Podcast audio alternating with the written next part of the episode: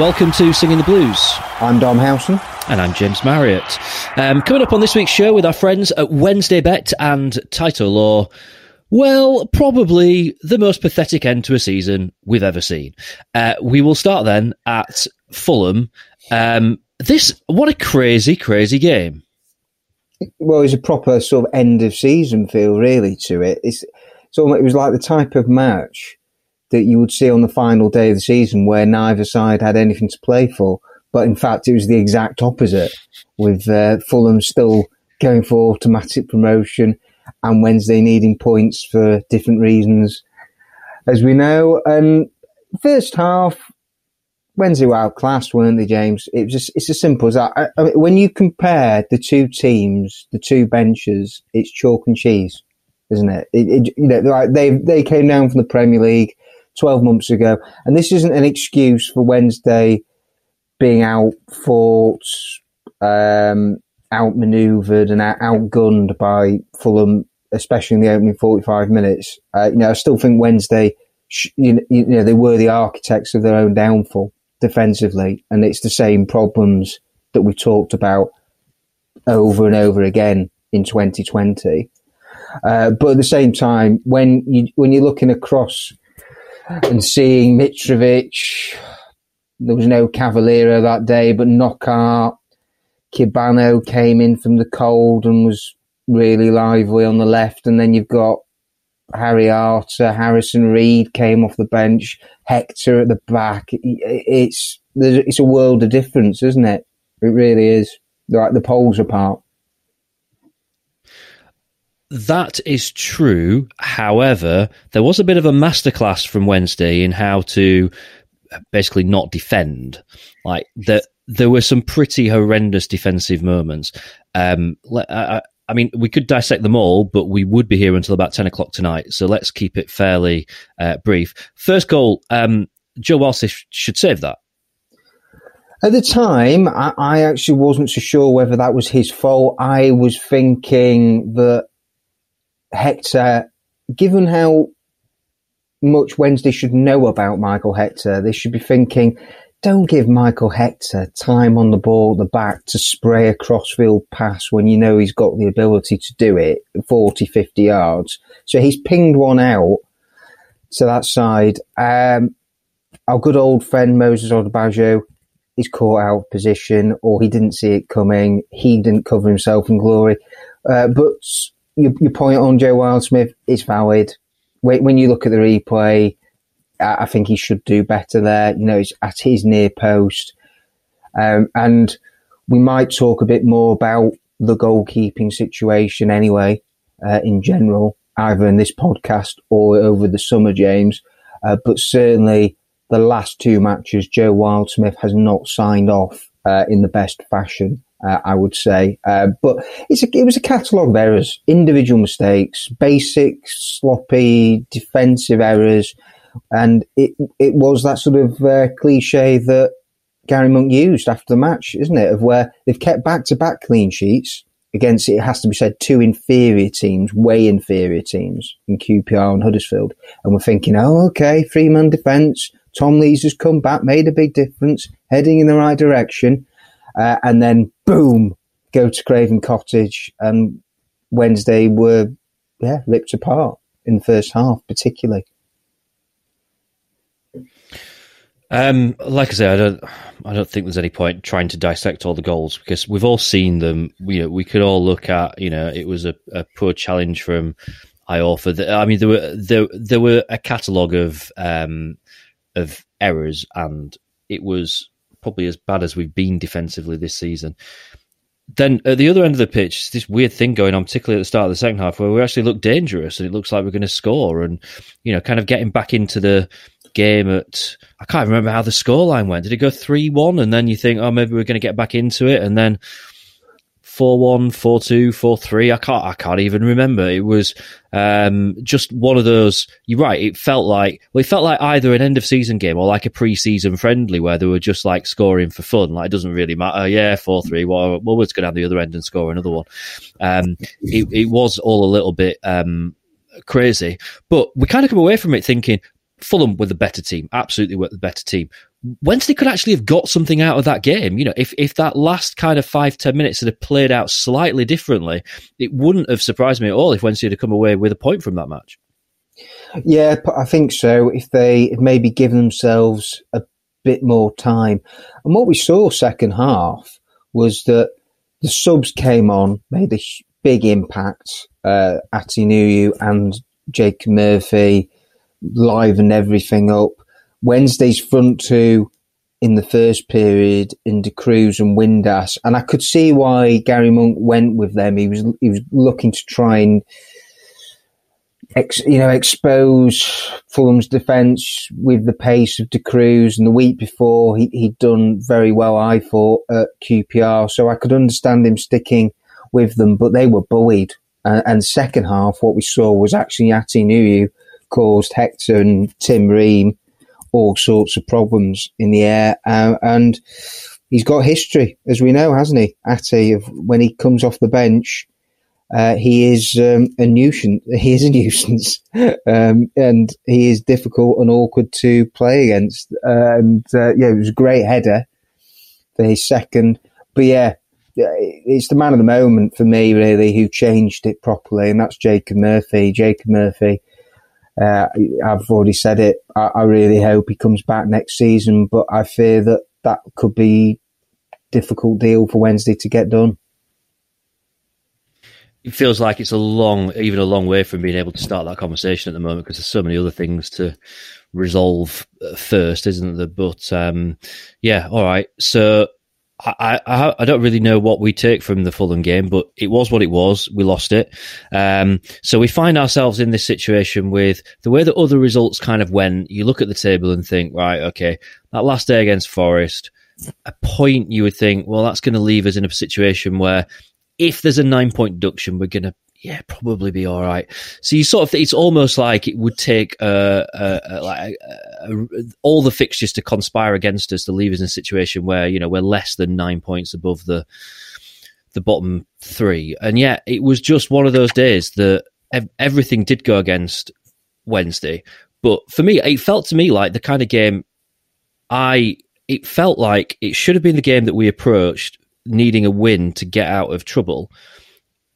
And the performance just didn't match that. The performance was one of a mid-table team that didn't really care. Middlesbrough in the opening sort of twenty. Did I say Forest? You I meant, did. I, meant, um, I didn't mean, yeah, sorry. It's been a, it's been a long season, James. We'll forgive you. Um, They're yeah, playing red and, you know.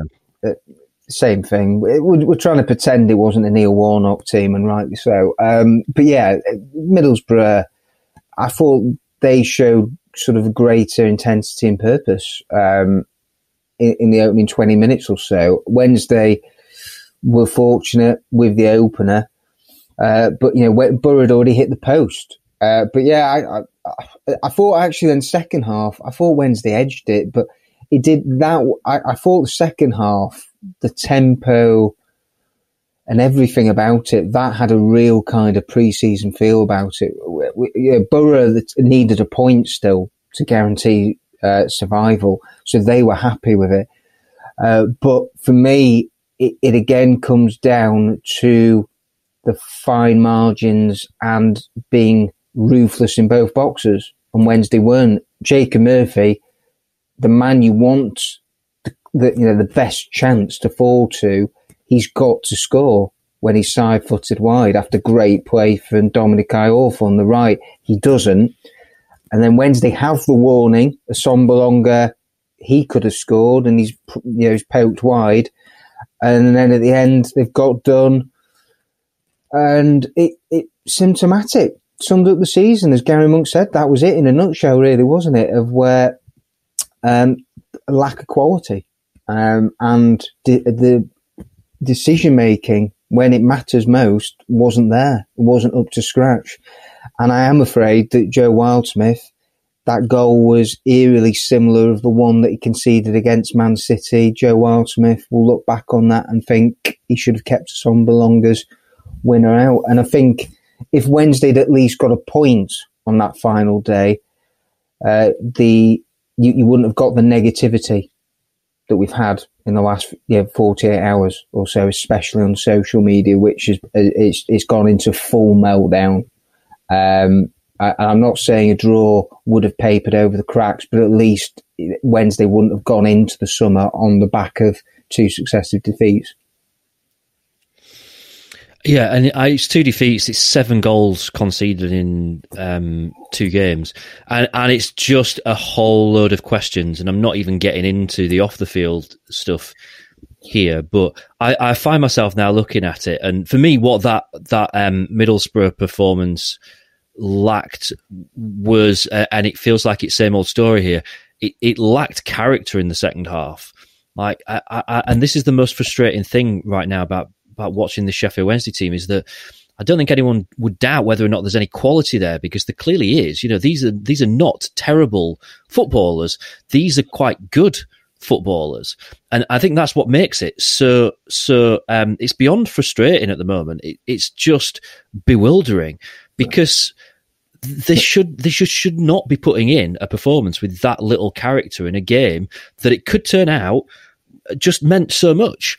And uh, you know, they, they should be embarrassed, they should be ashamed, they shouldn't be able to sleep at night knowing that with their collective sum they ended up losing that game in that manner. It was like a just, you know, rolling over and dying thing at the end. And I, I, right now, the way that I feel, I just wouldn't be bothered if we never saw a single one of those players again, because the, there's just no character to this team.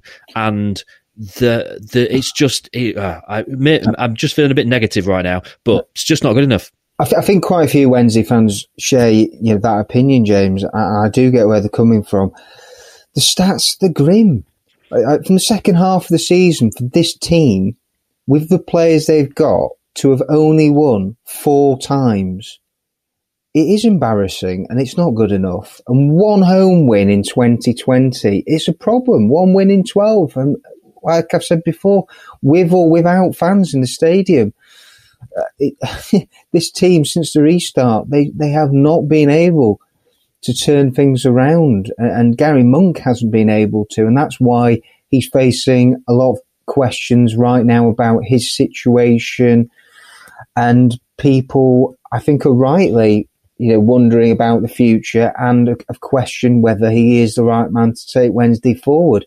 The, I suppose my, the counter that I would put to that is that it's got the point, it's got to stop of where you know people blame the manager. I think it's there's a bigger picture. There is there's there's so much that needs doing, uh, and so you could you know you could sack Gary Monk tomorrow and bring in somebody else. For a start, I don't actually think there are that many outstanding outstanding candidates out there. There's not many who I, I'd go in and just go, oh, yeah, who would think, oh, yeah, he could come in and do a better job than Gary Monk right now. And um, it, it comes back to what we said before about he's not had a transfer window to work with and it, he's not brought in any of his coaching staff. So um, he, he, he, was, he, you know, he has inherited a tough gig. There's no doubt about it. But at the same time, I, I look at the players and I think to myself that for them to be third, and had it not been for Wigan's twelve-point deduction, they would have finished seventeenth, James. seventeenth. Yeah, eight, eight points off the relegation zone. It, no, it is. It's dreadful. It is. And it's been proper relegation form. Only Hull, bottom of the table Hull, who are a proper crisis club, are in a mess. Only Hull have picked up fewer points than Wednesday this calendar year. They picked up nine. Wednesday got seventeen out of the last twenty-three games. U- unacceptable. It's, it's, it's just appalling. It's appalling. We've got a lot to do. The the um, I, I'm not an advocate for just, if things aren't going right, just changing the manager, because, and I've said this so many times, that it's not worked for us for twenty years now, just changing the manager when things go wrong. So I, I, I'm not I, I'm not an advocate of, of just saying it's Monk's fault, sack him. But here's my problem with Gary Monk right now. I am bored to the back teeth of hearing him say the same things week in, week out, but not getting the results. Right? And I'm going to read his, his quotes here from after the match. It's cutting out the silly mistakes. It's something that needs addressing. It's food for thought for sure. Every week, every week we hear the same stuff. Nothing changes. Like I, I, I I've, we've talked about Gary Monk and the squad that he inherited and the need for a massive overhaul. That obviously hasn't changed. But, you know, he inherited a team that was actually doing all right. And what we've got now is an absolute mess. Uh, and I, I can't, I take no inspiration at all from what he says that I've got any faith that he can do it. And that leaves me in a right predicament because I don't want to turn around and just go, oh, let's get rid of Gary Monk. Because it's like, who's going to come in right now? You know, if you talk about crisis clubs, clubs in a mess, I, I'm not sure it gets any bigger than Sheffield Wednesday right now. We don't know what division we're going to be in. We don't know how many points we're going to be starting the season on. We don't know what kind of level of transfers we're going to be able to, to, to, to look at and what sort of business we're going to be able to do in the summer. We don't know what size squad we're going to have. We don't know anything right now. So I don't, I, I've got no faith at all that there'd be any, you know, good managers out there that would be attracted to Sheffield Wednesday. But like, it, it feels like Gary Monk needs to be set on some kind of training course on here's how to say things that are not out of your normal book, Gary, because what you say is absolutely boring as hell. And I've just had it. I've, I'm sick of just hearing the same stuff again and again and again. We've got to cut out the silly mistakes. Look, you've got them on the training ground, mate. Go and sort it out. I suppose Uh, where I've got sympathy for him with the, the period and the run of matches we've had, James, is that, well, no manager in the country, uh, you know, in the Championship and the Premier League, they haven't had any time to work on the training ground to cut out the mistakes. And they, but he did have the lockdown period, didn't he, for a couple of weeks before the start. And, and actually, we did say that. You look at the Forest match and Bristol City, the start of lockdown and the three-man defence, the change in formation, Luongo coming back in and Burner and, uh, and Wickham was looking much improved. So we thought maybe the signs were that they were getting their act together, but they've just gone backwards again. And this is, this has been really the theme of Gary Monk's reign, hasn't it? We're ten months in. Yeah. Um, and it, it has every time we have thought, oh, maybe there is progress uh, and you can understand or see where he's going, then they, they've just taken a huge step backwards all the time. And so I, I think, I mean, that's where the frustration stems from.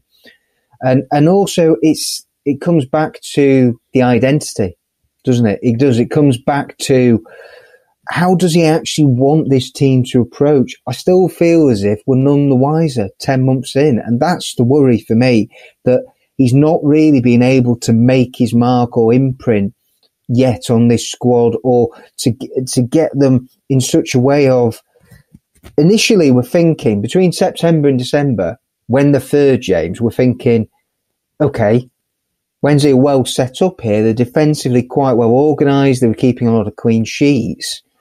And then we know what happened. You know, they take a few senior players out of the squad. We won't go into that again. But everything then unravelled defensively, and confidence goes down as results go backwards.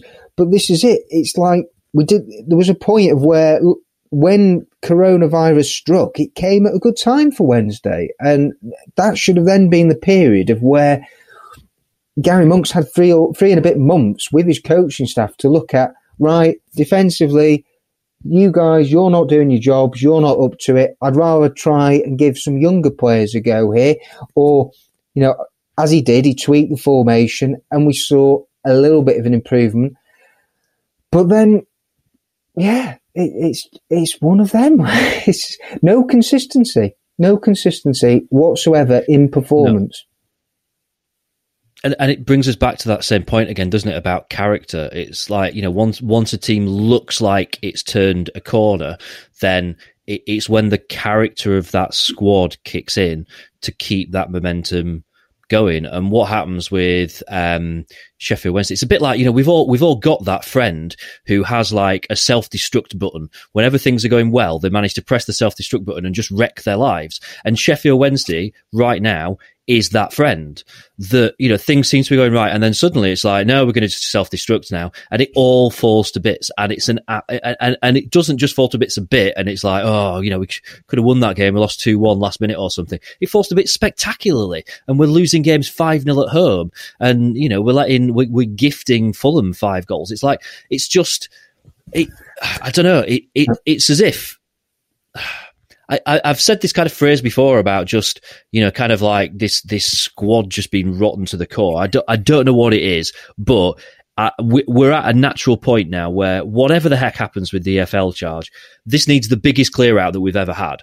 Right. And, and no one should be safe. There's no one that will say, oh, yeah, you know, they're, you know, we talk about Iorfa and stuff like that being really good this season. We talk about Murphy playing well. They've all been, you know, part of this squad that's, that's been, um, not even just, just awful this season. Uh, and I, I'm not going to be disappointed about any single player leaving this summer and rebuilding. And, and it might mean that things have to get worse before they get better, but what we're doing at the moment is not working, and what we've been doing for the last two three years is not working. It's not just since Gary Monk's come in, has it? You know, we've seen this squad capitulate with previous managers, and it's been a theme pretty much since the two playoff seasons, where this squad, when the going gets tough, is just not up to it. Just doesn't have that character, and it's just a top to bottom just just clear out. And the problem is it goes deeper than that, but there's nothing we can do about that, and it's not even worth getting onto that subject. But in terms of playing staff, I, I would rather us end up having to spend another couple of years in League One and rebuilding with an actual team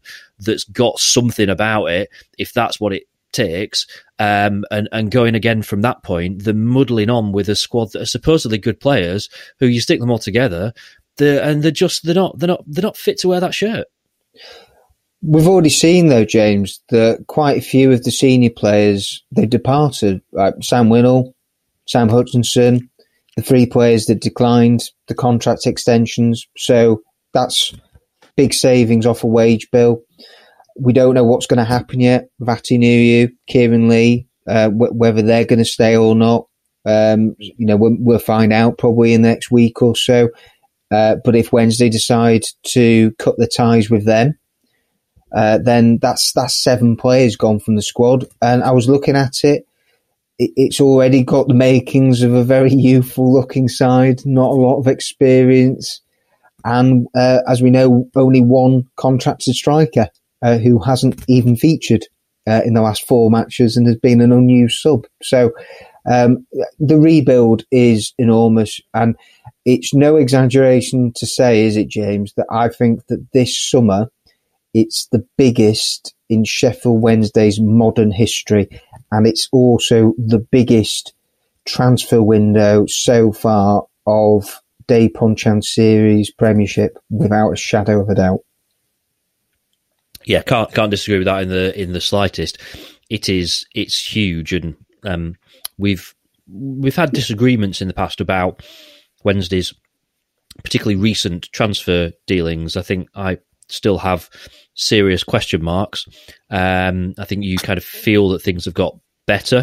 Um, I'm not entirely convinced. I think but, it has been better. You know, this this, sum, oh, whoa, I, this I, summer will. It, it doesn't ultimately. It doesn't really yeah. matter, does it? Because the scale of the rebuild this summer will dwarf any other transfer window. You know, it, it is, or it, it it almost is a top to bottom rebuild. I mean, we've barely got, what is it, something like fourteen, fifteen contracted players once all this is kind of, you know, played out and the loan players go back and stuff like that. And you would think that even some of those will probably go. So, you know, it is, we're looking at double figures in terms of the number of players that we've got to either bring in or, you know, promote from within the ranks. It, it is a huge, huge, huge project. Hey, James, it's, before we get it's James, frustrating at the moment that we still don't really know what we're planning for, do we? That that, that obviously yeah. is a different matter. Sorry, Dom, what you saying? No, no, I was just going to say, let, let me butt in, actually, because while you're talking about um, Wednesday promoting players from their own ranks, so, you know, we haven't touched on the, the debutant from the other night, actually, Liam Shaw. What, what did you make to his first Wednesday start? Um, I thought... Um, First off, I thought he actually looked really good and, and, and looked quite composed. He didn't look out of his depth at all. Um, second half, I was I was very much flicking between two or three games, so can't really kind of give much of a uh, an opinion on on kind of individual performances in the second half. Just kind of saw the patterns and stuff like that. But um, you know, I, I I thought you know him and and Alex Hunt, and also there's been other players on the bench as well who've not got a look in, but they're probably the only positives that we really take from you know post kind of lockdown period onwards in terms of you know there there are a couple of players, and I, I ranted earlier saying you could get rid of all of them. Look. Uh, uh, just to, to make that clear, you know, Alex Hunt and Liam Shaw are, are discounted from that because they, they really are part of the the future.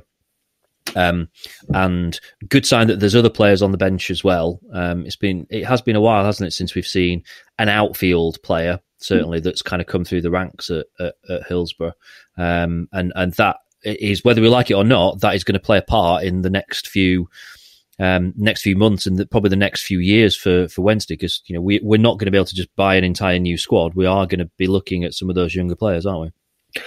Definitely. Uh, and right now, yeah, coming back to the points, some of them that you've made already, where we still don't know what division Wednesday are going to be playing in next season, and so that has made planning, uh, understandably, incredibly difficult right now. Uh, they may have identified certain players right now, the recruitment team, but they don't know what budget they're going to be working with, as they're not sure yet whether they're going to be you know, looking for Championship players or League One players.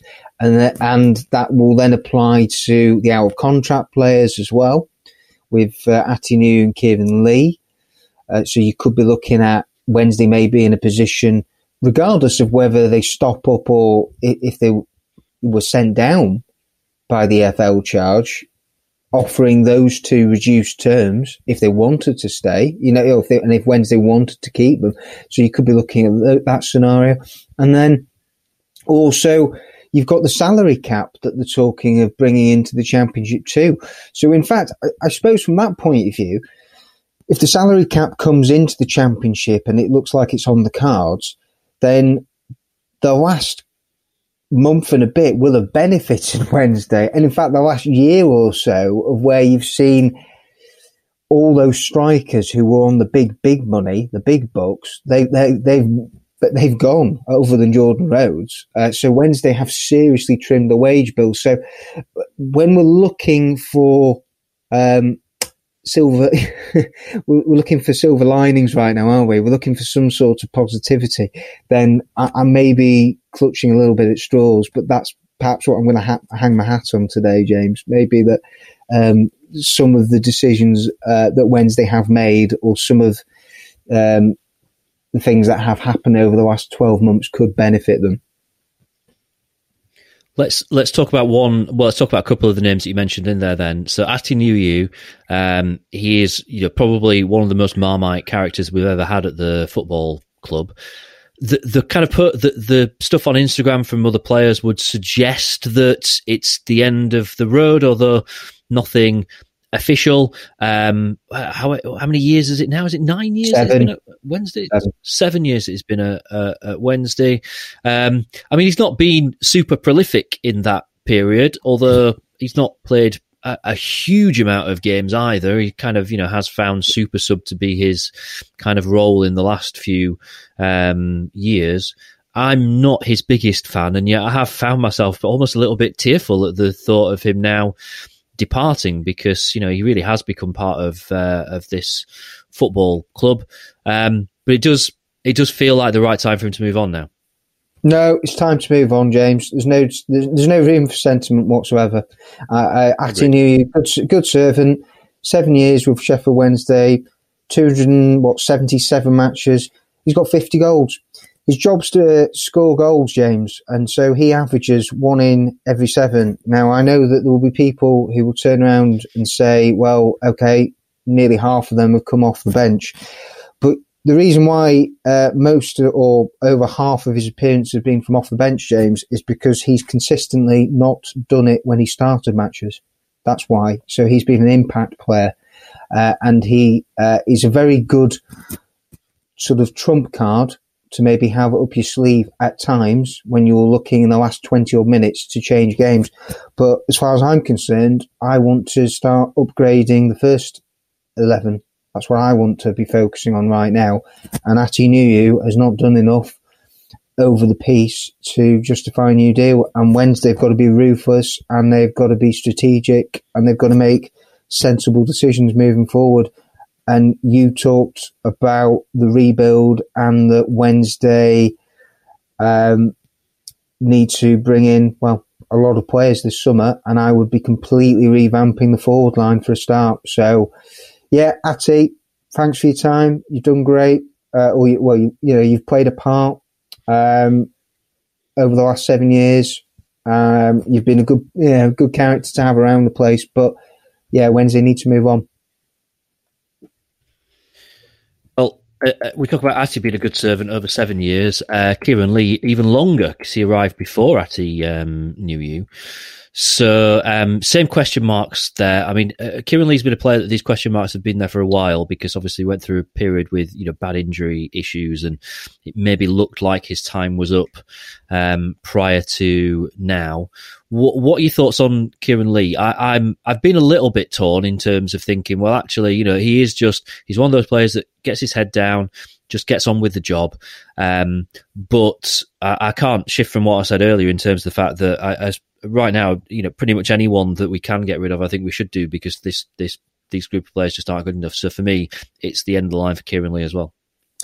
I, I really want to stop agreeing with you, James. It doesn't make for a good podcast for a start. Uh, but no, the, rea- the reality is that, yeah, no, I, I'm in full agreement with you on Kieran Lee and, and Atty Nuhiu. But, you know, with Kieran Lee, he was wonderful, wasn't he, for a few years. I would say from sort of the full season Stuart Gray had with him, and then the back-to-back playoffs, particularly the, you know, the Wembley run, you know, where he's, he's had two years in a row there where I think he got half dozen plus goals from midfield. You know, he was a serious goal threat. He played every week. Uh, you knew what you were going to get from Kieran Lee. He was a quality operator in that period. But what we've seen over time, the injuries, uh, uh, you know, he was out of, he was on the sidelines for what, the best part of a year and a bit, I think, you know, of where, um, you know, he's had multiple hip surgeries, uh, and he's probably had virtually every injury you could think of, uh, or, or niggles. And this season, actually, he's what played, I think, around the thirty games mark. So actually, he, you know, he's played more than I think a lot of people would have thought, really. Uh, and he's the type who, he's not, you know, who wouldn't moan really if he doesn't play week in, week out, and was maybe, you know, as long as he was in the squad or whatever, I think, you know, he'd be quite happy to play his part. But he's he's thirty-two now, with his injury track record. And actually, when you're looking at it, Wednesday are wanting to bring in the Manchester City midfielder, you know, Fizeu Delibashiru.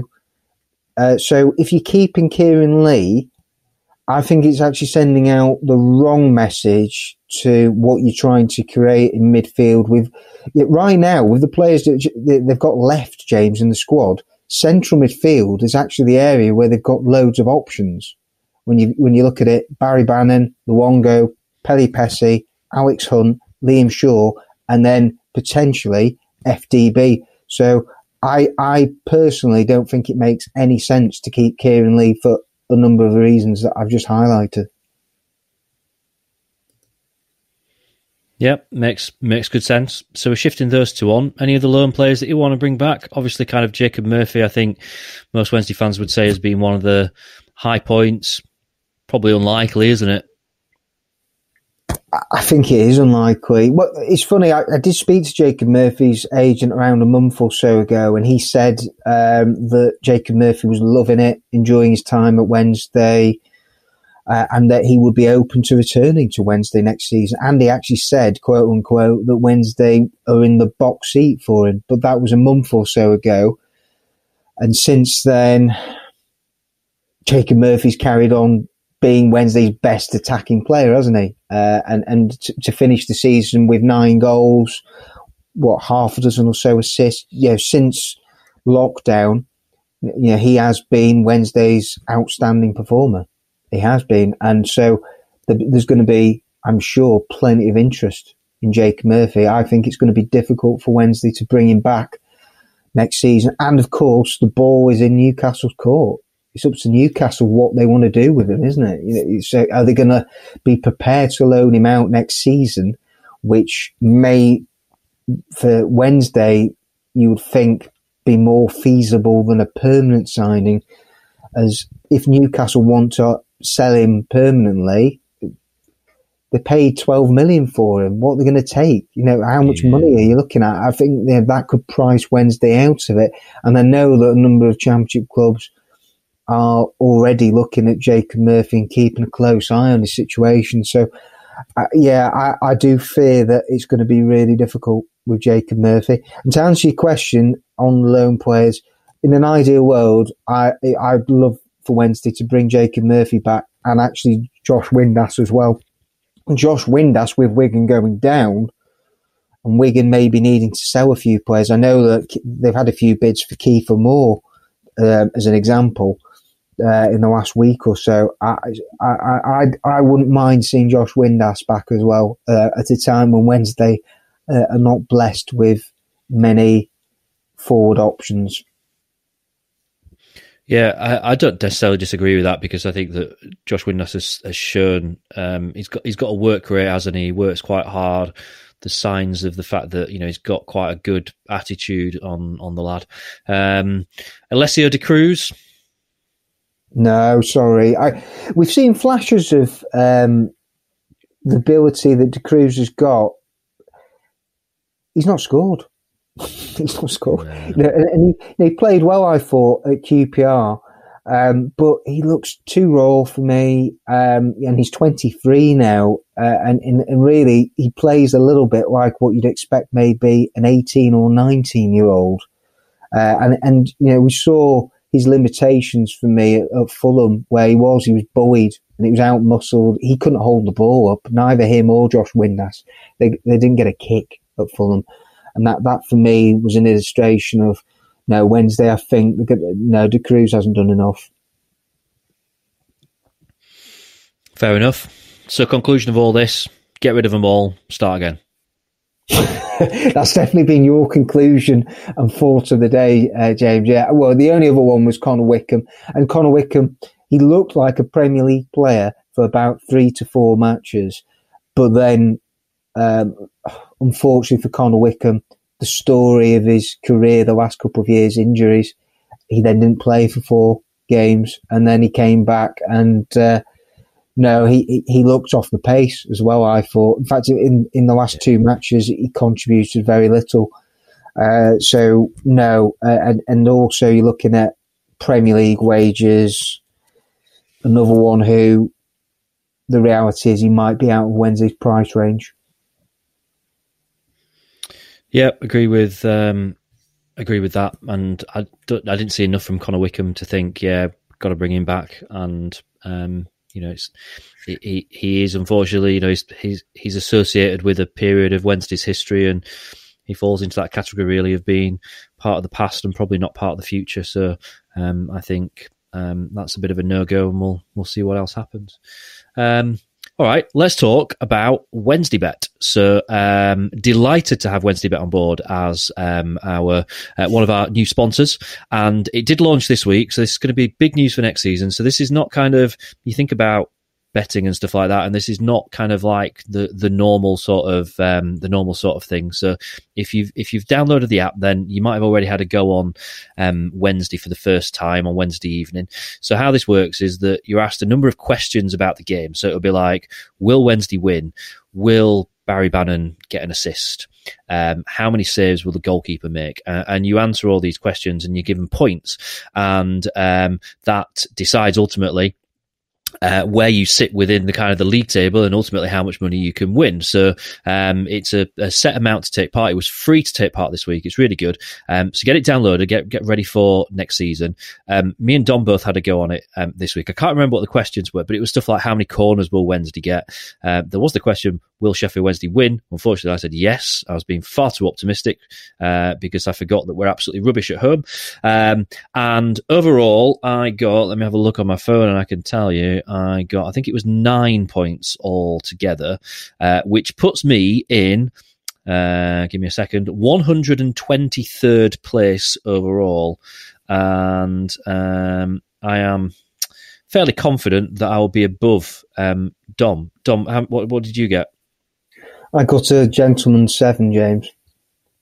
Ah, well, in which case I am far in advance of you. So, uh, yes, uh, quick mention here for um, it's great, kind of all these um, the usernames that people have got. So we've got in first place uh, Lomi ninety-four and S W F C Fan eighty-two, who both got seventeen points, uh, which is pretty good. So win uh, three hundred seventy-five pounds each. So, um, Get this, um, get it downloaded, Wednesday Bet, uh, ready for next season, uh, and we'll be having some fun with that um, through uh, through the, the new season, whenever that may be. Um, I, kind of right now, Dom, I want to say, well, that's that, and that wraps us up for this season. But it kind of doesn't, because we've we've still got some we've still got some stuff to happen. Um, so I guess we'll be back to chat about that whenever there is a conclusion, whenever that is, and. We've still got no idea when that might be. Uh, yeah, that's pretty much the uh, top and bottom of it, James. That's right. But uh, yeah, I think we've, we've got a few plans maybe for the summer, a few uh, interesting features, I think, and uh, ideas. Uh, and uh, we'll no doubt be looking ahead to next season, which looks like it's probably going to kick off sort of around September the twelfth, I think. So actually you're talking about six weeks, not long really. Uh, it will, you know, soon come around again. I didn't realise that it's that. In my head, it's still like April. Um, and I realised we're six weeks away from the middle of September. Crikey. Right. Well, yes, we uh, we will be back over the summer as well. Uh, in the meantime, you can catch Dom at Dom Howson. I'm at James Marriott, or contact the show at Dom and James.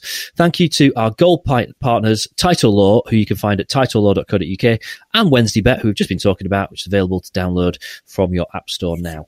Uh, thank you for joining us. If you like Singing the Blues, please rate and review the show in your podcast app. Up the Owls, and see you next week.